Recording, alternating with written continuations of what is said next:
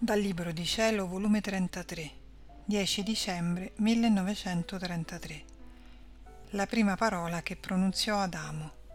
Quale fu la prima lezione che Dio gli diede? La divina volontà operante nell'uomo.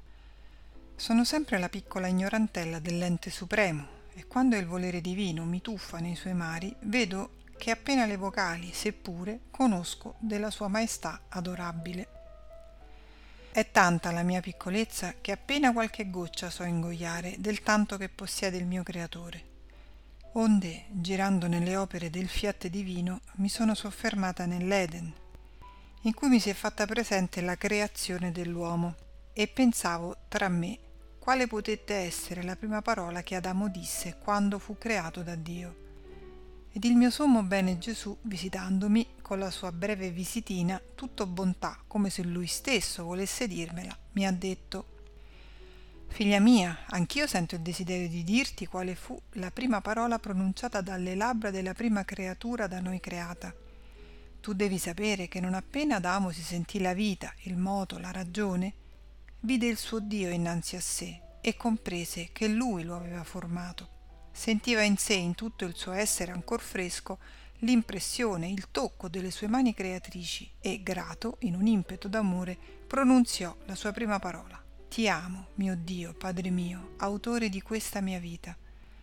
Ma non fu la sola parola ma il respiro il palpito le gocce del suo sangue che correvano nelle sue vene il moto tutto l'essere suo che uniti insieme dicevano come in coro ti amo ti amo ti amo sicché la prima lezione che apprese dal suo creatore, la prima parola che imparò a dire, il primo pensiero che ebbe vita nella sua mente, il primo palpito che formò nel suo cuore fu ti amo, ti amo. Si sentì amato ed amò. Potrei dire che il suo ti amo non finiva mai.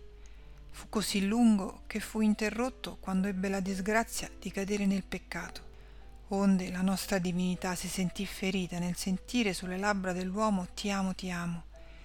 Era la stessa parola che noi avevamo creato nell'organo della sua voce, che ci diceva ti amo. Era l'amore nostro, creato da noi nella creatura, che ci diceva ti amo. Come non restare feriti? Come non contraccambiarlo con un amore più largo, più forte, degno della nostra magnificenza? Come ci sentimmo dire ti amo, così noi gli ripetemmo ti amo ma nel nostro ti amo facemmo scorrere la vita operante della nostra divina volontà in tutto l'essere suo, sicché chiudemmo nell'uomo, come dentro a un nostro tempio, la nostra volontà, affinché chiusa nel cerchio umano, mentre restava in noi, operasse cose grandi e fosse essa il pensiero, la parola, il palpito, il passo e l'opera dell'uomo. Il nostro ti amo non poteva dar cosa più santa, più bella, più potente, che solo poteva formare la vita del creatore nella creatura, se non la nostra volontà operante in essa.